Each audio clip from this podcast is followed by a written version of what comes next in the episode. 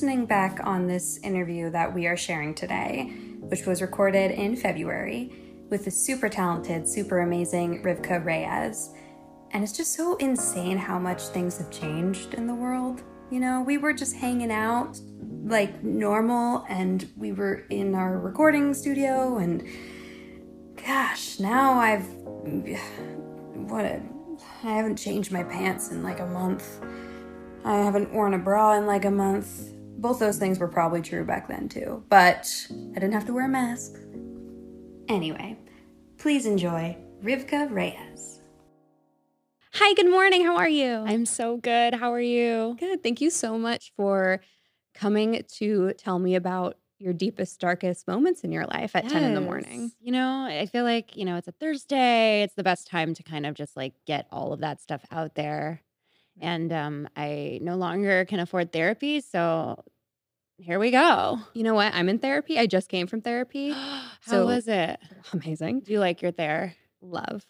And um, you can just tell me your stuff and then I'll go in and I'll say that it's mine. And then he'll Relay and I'll, yeah. the information. Yeah. I was um, recently working with a therapist who was um, actually three years younger than me. And I had to like really accept that. Um, but she was really great. And, you know, that's what happens when you don't have health insurance. You, you get a grad school student as your therapist and it's, it's, it's pretty great. Was it hard? No, it was actually great because she, you know, was closer to my age and previously I'd had I actually had a therapist who went to my same high school so she like fully knew who I was and that was um bad. I feel like that shouldn't be allowed. She like knew of me. She didn't know me, but she knew of me was like the gist. She was like, "Oh yeah, no, yeah, you went to Ignatius." And I was just like, "Yeah."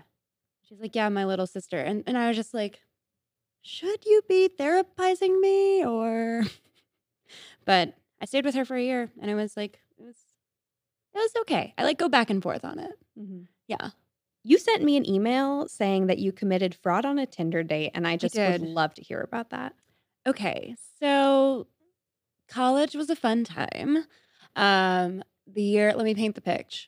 Um, the year was 2014, and I was in Chicago, and um, I had just gotten out of like a situationship with a person who I um was friends with and we were in the same like improv class and I was just like in love with him and he um fully just you know we we'd fooled around a couple times and he just didn't want anything to do with me um after. So there was a night where like we were both doing the same improv show and um he like left and I like thought it would be like a good idea to like chase after him like in like a rom-com kind of way and I like you know did like run after him to the train and I like was like, wait. And he turned around and I like tried to kiss him. He was like, no, no, don't uh ever kiss my face in public. and I was just like, okay. Um, so I'm heartbroken and I uh downloaded Tinder for the first and last time and um started swiping away and it was nice. I was like, it was kind of like shopping for people, which I kind of like enjoyed. But um I matched with somebody and we had set up plans to like meet up for drinks. And um so when I got there, he was like already pretty blacked out. And um And I- this is immediately after. this is like a couple days after like the like official like no, I don't like you anymore, like don't kiss me in public thing. Um and what was going through your mind as you rom commed him? Um, I was like, I'm pretty sure he's gonna like he's gonna fall for me if I, you know, big gestures are kind of my thing. I'm a Leo and we love the big romantic gestures. Um, but then he was a Capricorn and they don't like that shit at all. Uh so yeah, I I I also like I I suffer from like delusion like I in the past like I've I've definitely been one to like just like not see red flags because I, you know, am addicted to like these like whirlwind like romances with people that I'm like either like working with or or like in improv class with or whatever and I um that was just like a lot of my like early 20s was that kind of like thing. I feel like improv classes are just like cesspools. Yeah, yeah, and you truly do feel like you're on like a reality show with like all these people for, you know, however, I mean, this was like an improv conservatory, so we were in the same class for like a year and I had to like see him like every Saturday for a year after like, you know, all of that went down. So it was um it was rough. But um you know, my my thought process behind like being like Tinder, uh, let's like go find somebody else was like that whole toxic thinking of like the best way to get over someone is to get under someone else, which I actually like truly don't believe in anymore. I think the best way to get over someone is to like um spend like at least 3 months like with yourself and like be um your own partner. um I know that like uh, Emma Watson started coining this like new phrase of like being self partnered, which we love. And like somehow that's queer to me. Somehow that reads as like being like fully queer. And I love that for her. Um, so yeah, but my coping mechanism then was like, let's go meet this stranger at a bar. And um, he was already pretty hammered whenever I got there. And so instead of seeing that as a red flag, I'm like, okay, let me catch up to him and just have like some fun. And I got blackout drunk and decided to like go home with this guy. And we got to his home and um it was what can only be described as like a hovel. Like it was a it was like straight up just like trash on the ground. He was like rolling um rolling cigarettes in his living room. There were just beer cans everywhere, just like classic like and he was like, "Yeah, I live in a DIY like um community art space." And I was just like, "That's hot." um and he was like also one of those like in Chicago it's like actually like a like part of culture that like everyone like knows Chance the Rapper by like 6 degrees of separation and I think he was like Chance the Rapper's like trombone player's roommate's ex's friend or something like that kind of moment. And I was just like, that's so cool. And um I'm like, all right, I need to, I need to like get Can you laid. describe this guy? Can I describe him? Yeah, he was hot. He was like um he was mixed and like he uh rode a little scooter moped thingy. Um we didn't ride that back to his place that night. We took a Lyft because we were being responsible. Uh but yeah, he he was like I, I think a music journalist. Um I'm not gonna say his name, even though I really want to. Um, yeah, he he's just like classic, like hipster, you know, artist boy. Um, definitely came from money, but like, if you come from money, like, why do you live in a full like hovel? Anyway, um, you're a man, baby. yeah, yeah, definite man baby. Um, and I honestly don't remember much else. Um, so I go to the bathroom. I'm like, I'm gonna go freshen up, and like, you know, I'll see, I'll see you out here. And um, that's me being sexy. I'm like, oh, I'm, I'm gonna get fresh.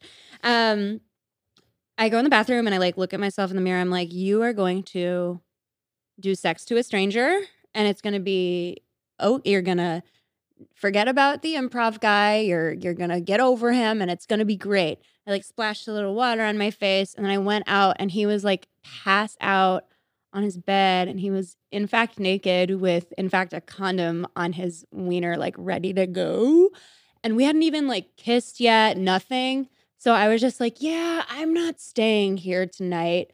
Um, so instead of doing the like logical thing and like taking the train home, like I just was like, you know what? Fuck this guy.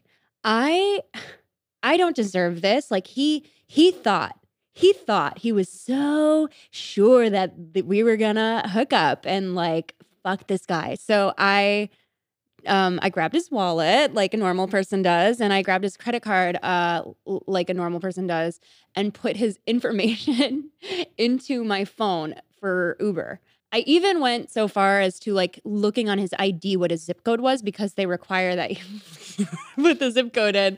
This is why I don't drink anymore. Like I I just batshit insane. Yeah, so I I got a an I lived in a very far neighborhood from where he lived, so I took an like a Uber SUV, like the like fancy one, and it was like an $80 like Uber from his place to mine and um the next day I like tried to go somewhere else and the um app like was not working and I was just like what's wrong? And they like sent me an email it was like your account has been flagged for fraud and then I called them and I was like hey um I got really drunk last night and I like let this guy put his credit card into my account. Well, I'm so sorry. Is there a way you could like fix that?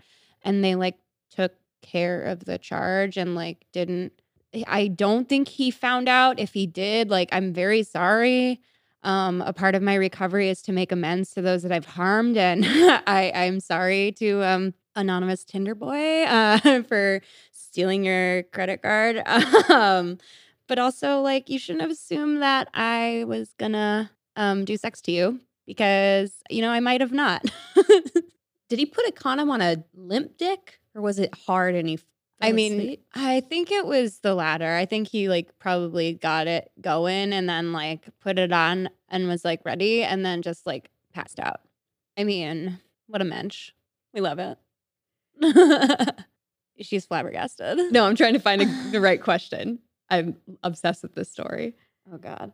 It is like one of the I think it's probably the most petty thing I've ever done like to another person. Like and and honestly, like if Uber sees this and like wants to take my account away, I'm like, fair. I fully understand. Was that the first time you've been in like a fancy Uber? Yeah, I like felt like I earned it. I felt like I deserved it, even though I fully didn't because I was a piece of shit for stealing this guy's credit card.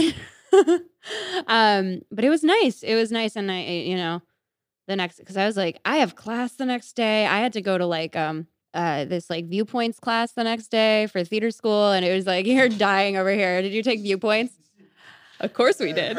Yeah, tell 'em, yeah. Viewpoints is basically for those who don't know, viewpoints is like industry for like wiggling around on the ground like um little yeah. So you're like walking, yeah. It's like making shapes and then like you eventually end up like wriggling around on the ground like night crawlers. It's it's very fun. And it's supposed to teach you um like movement for the stage and like all of the like elements of a play. I I just was like I can't stay here. I cannot stay here. I like must leave. I I I just cannot be here. And like I want to mention that first before I went for his credit card, I did like try to open his phone and get an Uber from his phone, but his thing was locked and um like it was before face recognition, so so I wasn't able to like do, hold up the phone to his face like a psycho. Um so I, I you know desperate times called for desperate measures.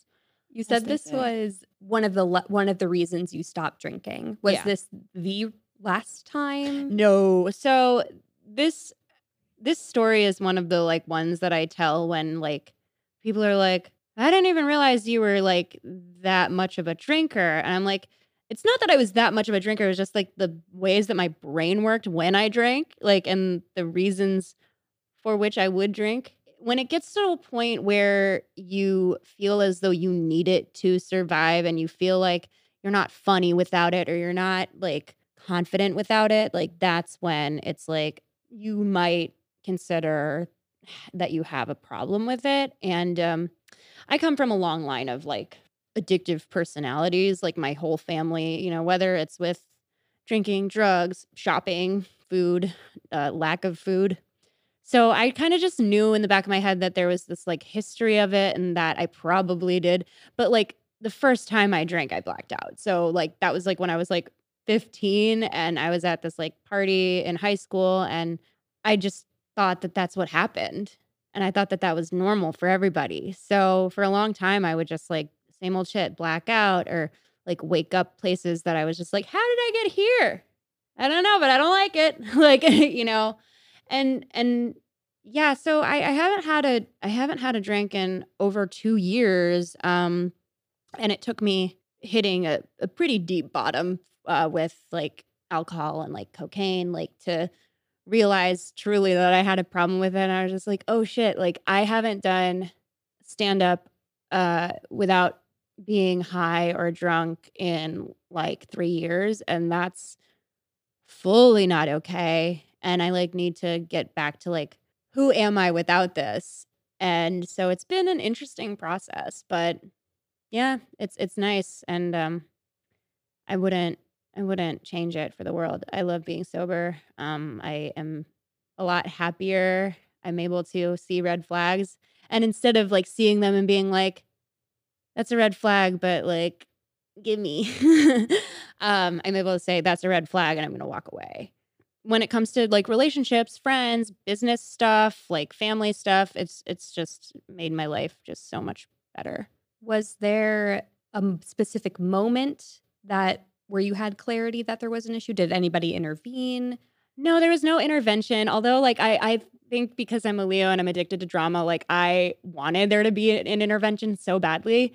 And I was like, was watching the show Intervention, being like, why do they have like nicer apartments than me?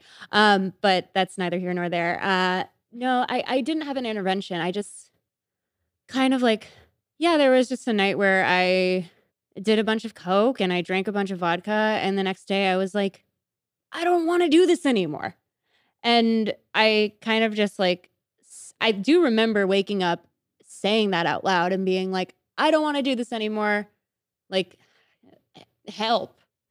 And like, that was kind of that like moment of clarity. It was like, I felt psycho, like being like, you know, so hungover and like just useless, you know, after a bender and and I was also in a really toxic relationship at that time with a person who like was also an addict and had like several partners that he was lying to and lying about and like hiding from each other and from me and like I stayed in that thing because I was so terrified of being alone and like I was just like this isn't healthy. And then I watched this show called Love on Netflix. I don't know if you've seen it.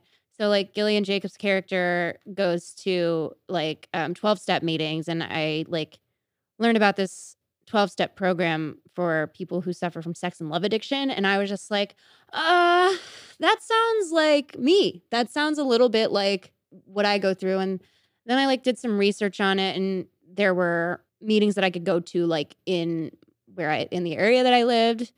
And so I started going and um I've been going to those for 2 years now and I've just like now kind of like done a full refurbishing of my life in a way where I'm like I have just like boundaries in place. I'm like able to turn down offers which like was the thing that I wasn't able to do when I was drinking and using because I was like just addicted to attention and any kind of like validation whether it was like bad or not like I used to kind of like feel kind of a hit from like posting something provocative and then having people like comment like you're so hot and like now that kind of like is like eh, like for me personally i'm just like i don't need that.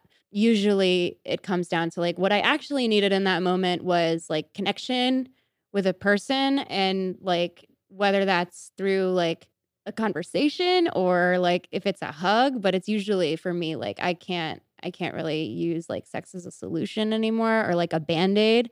Um it's more just like a nice thing to do for me uh with like you know a partner and it's like a healthy like you know normal like relationship thing. It's not like something that one person like uses to manipulate the other. It's just like it just is. We sound this sounds so similar to some of my story. Um tell me! which I've actually never really shared. Um, I thought I was, I thought I may be a sex addict, sex and love addict as well because I saw love. And I went into therapy and I talked to my therapist about it. And he was kind of like, no, that's not you. But I was very adamant, like, no, I, I also, I went online, I looked at the checklist, I checked a lot of those boxes. yeah And for me, it was uh, I was in this cycle where I would um, date a person and then not even date. No, fuck that. That's not what it was. I would yes, like come on radical honesty I would tell myself that it was dating, but it wasn't. It was sex. And I needed the sex for validation and for connection. Mhm. And I knew I could get someone's attention for an hour, half an hour. And I knew I could feel I, I on top of it, it was you know, there's so many layers to it. But yes, it was sex positive. Yes, it was me mm-hmm. being getting pleasure. But I don't think I think that was my excuse. Like yeah. because none of that sex was fulfilling. And I was, you know, with dating a coworker for dating. I thought it was dating. It Yeah. was we were, you know, I was sucking his dick in back alleys after work Yeah. and begging him to be my boyfriend. Yeah. That's And- not dating. Yeah. And it's so interesting once you like realize that, you know, what I had with that improviser guy, the guy from my improv class, wasn't dating. That was me and him hooked up while we were on Coke a couple times. And I wanted him to be my boyfriend so badly that I obsessed over him that it felt like I was being stabbed, impaled in the gut every time I saw him with another girl. Cause he would bring these girls around to our shows and I would see it as he was cheating on me. But that's like it wasn't real. That was all like a full fantasy. Like we we were never dating. We had like he had actually explicitly told me several times like I can't I don't want to be with you. I can't be with you.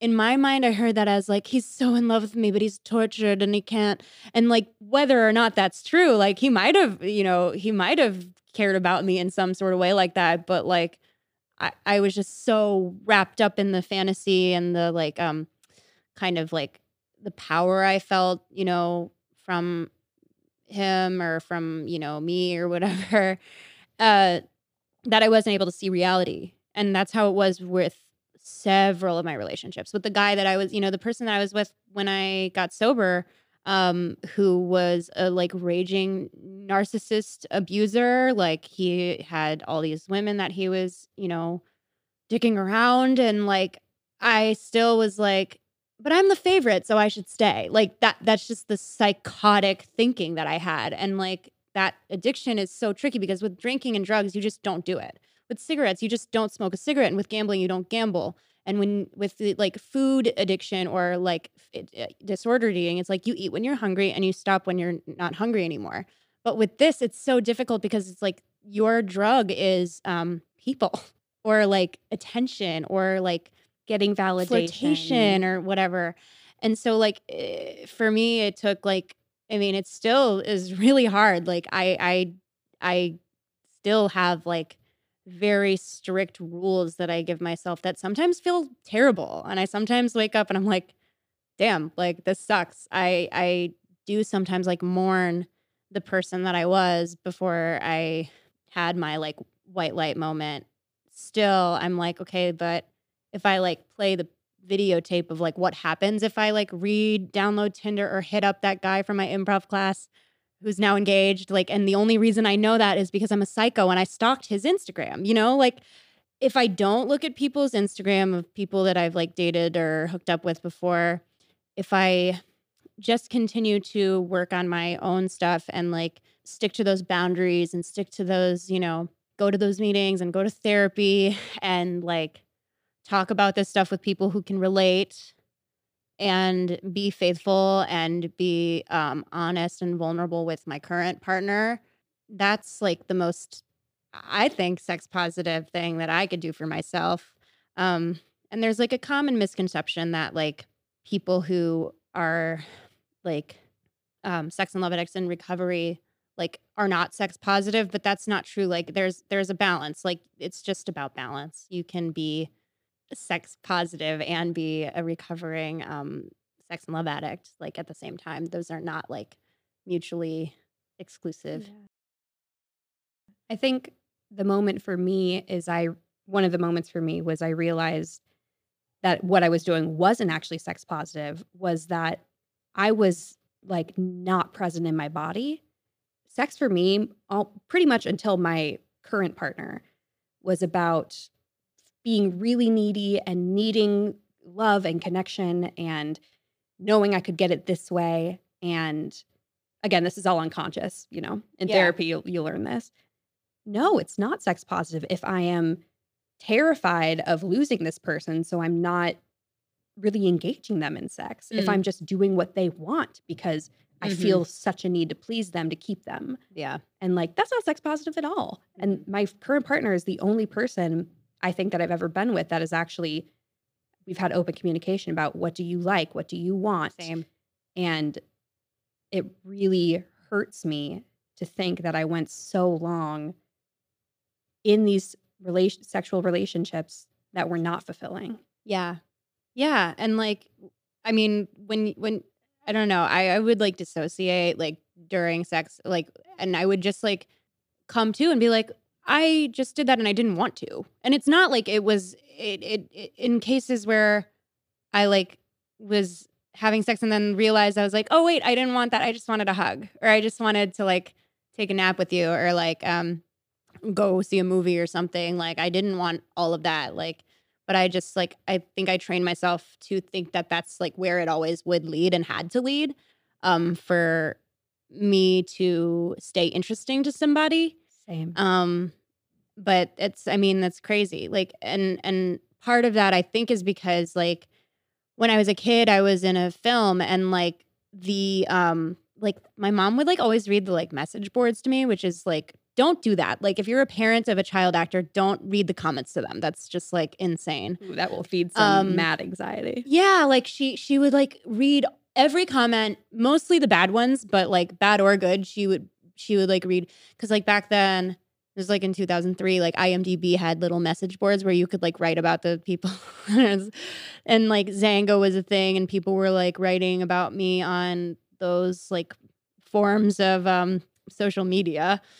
And she would like she, yeah it was awful. And she would read things to me that were like pretty triggering for a 10 year old to hear like a man being like i can't wait till she's 18 she's so hot. She's like children aren't hot they're children and so like being sexualized at such a young age and like i even remember there was a man that like came to my school um in chicago and like was trying to take pictures of me and the teachers couldn't do any the teachers wouldn't do anything about it. The principal was like well you know that's what happens when you know you put yourself out there like that.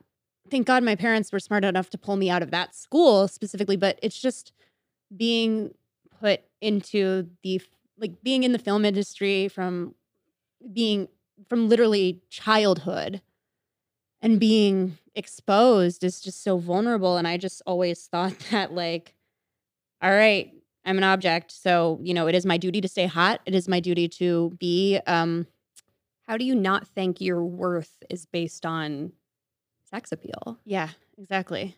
And to have those thoughts as a kid is terrifying. Like it's just I mean, I remember seeing um when I was like 13 or 14, like there was this like fake like um it was like a fake porn site. It was like it said my name and it was like nude pics. And I was like 14 and I was just like that doesn't exist. And I like was too scared to like look at it. It probably was like one of those sites where people just like um photoshop like the faces of people onto like porn stars. But like it, it just like seeing that at that age just terrified me but then also i was like my mom also like taught me that sex was scary and only something that married people should do for making children and then at the same and then she used like scare tactics of like you know you can get STDs, you can get chlamydia, like you you can get AIDS and die if you have sex, or you can get pregnant and you don't want to be pregnant, and like use that to scare me. But then like when I went to high school and all my friends were like doing it and telling me like, well, if you do this, this, and this, you won't get any of those things, and that it'll be fine. And then I was just like, and then it became such a like a right of like womanhood to like lose your virginity, which is so interesting. Um, that I just became obsessed with it, and I was just like, who's gonna be the one? I'd like walk through the cafeteria and look at all the boys like it was a fucking meat market and be like, which uh, which one of these is gonna take my virginity at this Jesuit Catholic high school where I do not fit in at all?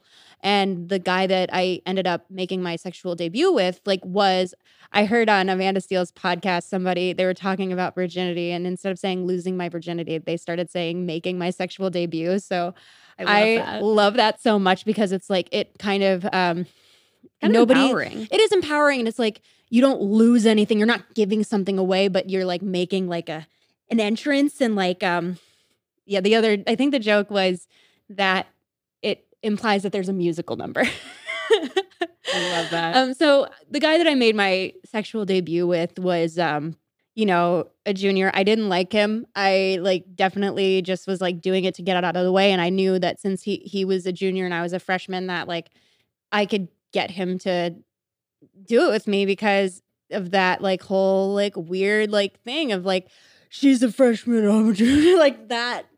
And it's so weird to think of it now. Anyway, he voted for Trump. Bye. Um, Bye. we wish him well or not. I actually don't. Um, but yeah, and then he cheated on me at summer camp. Anyway, like I, I just always thought it was like a power move to like I was just like I have this thing in my hand or like you know and it's like I could like snap it off if I want and it's just it's it's so it's this is like getting to be a bit much like just but like and now it's like so sacred to me in a way that's not and it's not like a you know religious thing for me uh it never has been i've never been religious but i've always been spiritual um and now like being vulnerable and present and honest with somebody um that is like sacred and and that is like beautiful and amazing.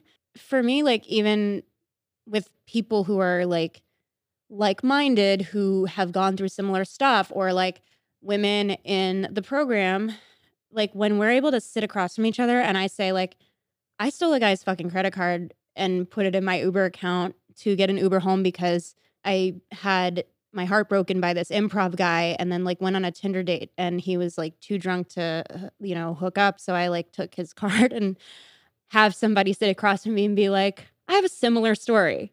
It's not the same story, but I have a similar story where I and then they go into theirs and I'm like this is just magic. This is better than any like random like one night hookup for me. I feel like sex has been for me just when you have that actual honesty and emotional whatever, it's more fulfilling. I mean, obviously, but Yeah. like, you know, so many times I had uh just a just feeling lonely, just feeling vulnerable. Mm-hmm. There's a guy that's like kind of attractive. that like classic like I just need to nut culture like it's it's toxic for some people.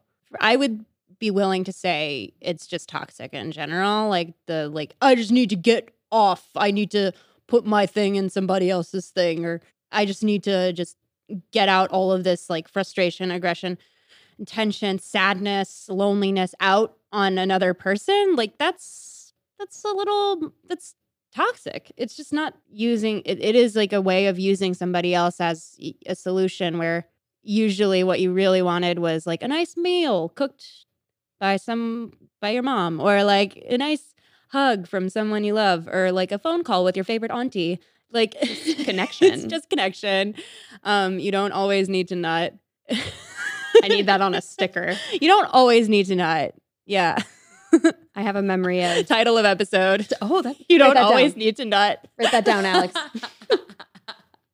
yeah. I have this memory of being in college and I was in a sorority and we had some dance and there was a guy there that I had been flirting with and I really like he didn't come with me, he went with somebody else. I just brought a friend and I wanted to like hook up with him.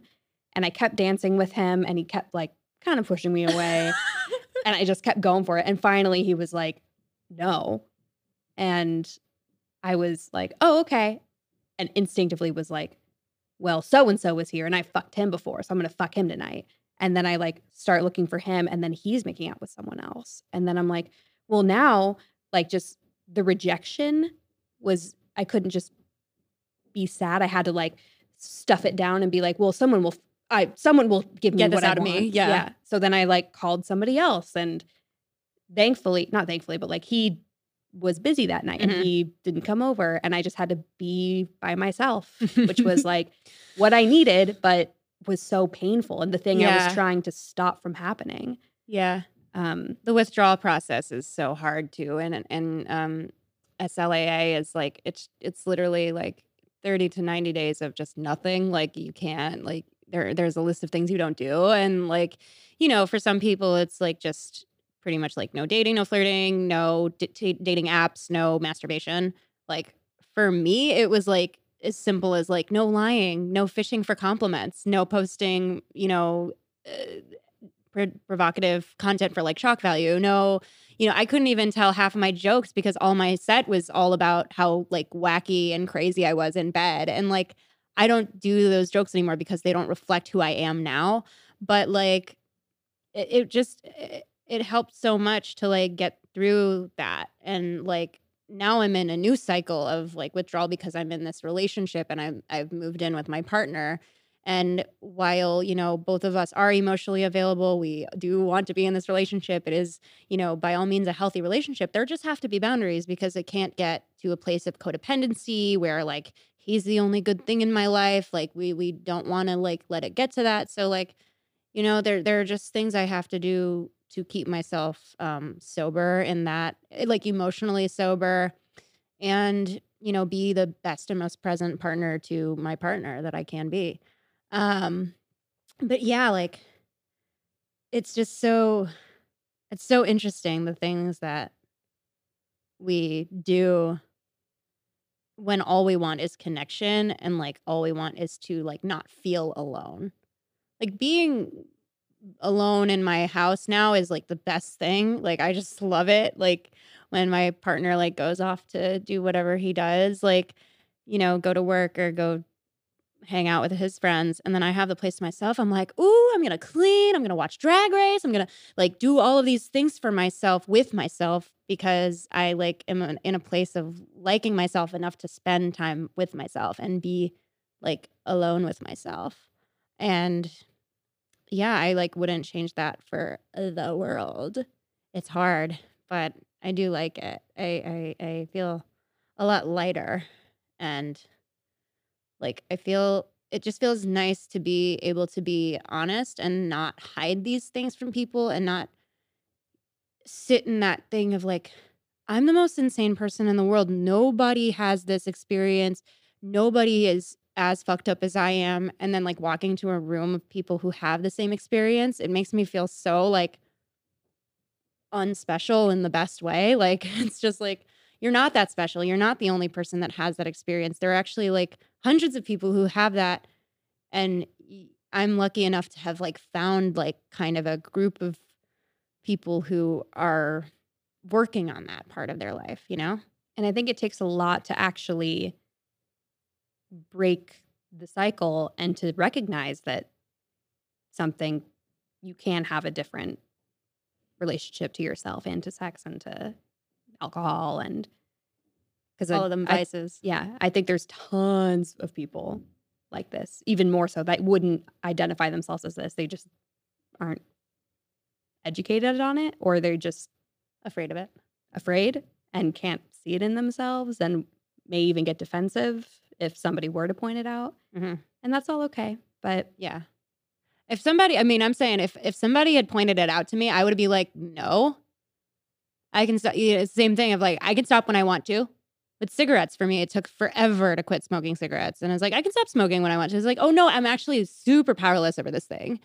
And like, if somebody had told me, hey, like, you have some really bad patterns with the way that you date or the way that you like are with people, like, I would be like, no, I don't. I'm normal. You're the fucked up one. But then it took me seeing it in somebody else like my my ex who I like was with when I got sober, when I saw that he had these qualities of the character on love and that I thought I might have and that he was like experiencing kind of like a bottom too. I was just like, "Oh shit. Not only do you need help, but I fucking need help too." And like being able to say that was like the I think it was like probably the first time I was honest. It was the, the first time I went to a um 12 step meeting was the first time I listened um and heard.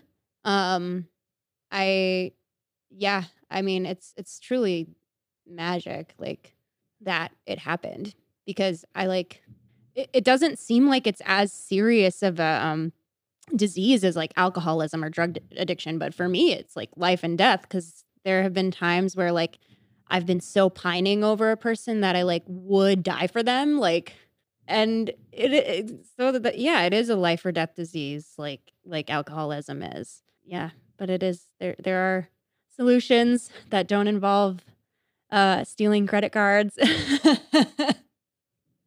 or just like getting your net on.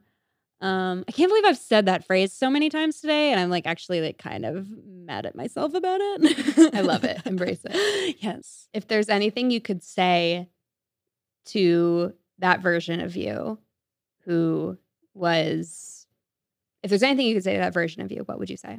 Um, this is gonna sound so cheesy, but like I forgive you. Like I uh, that's I forgive you.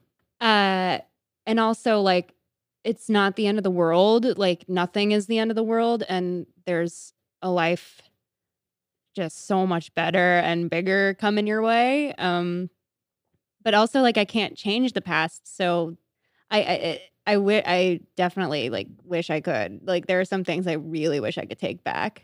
Since that's just not possible, like just be present and you're not actually alone. Like, and also being alone is sometimes great. Thank you so much to the very talented, very funny Rivkah Reyes. If you want to get in touch, email us at dirtygirlpodcast at gmail.com. We also have merch. It is on TeePublic, Dirty Girl Merchy merch. I got a coffee mug. I got I got a mask. It was great. It was so great. Thank you. See you next week. Dirty Girl is produced by me, Heather Ann Gottlieb, along with Cameron Tagge, Tristen Bankston, and Alex Salem. We are distributed by the Hoo Ha Ha Podcast Network. Our logo was designed by Kevin Laughlin.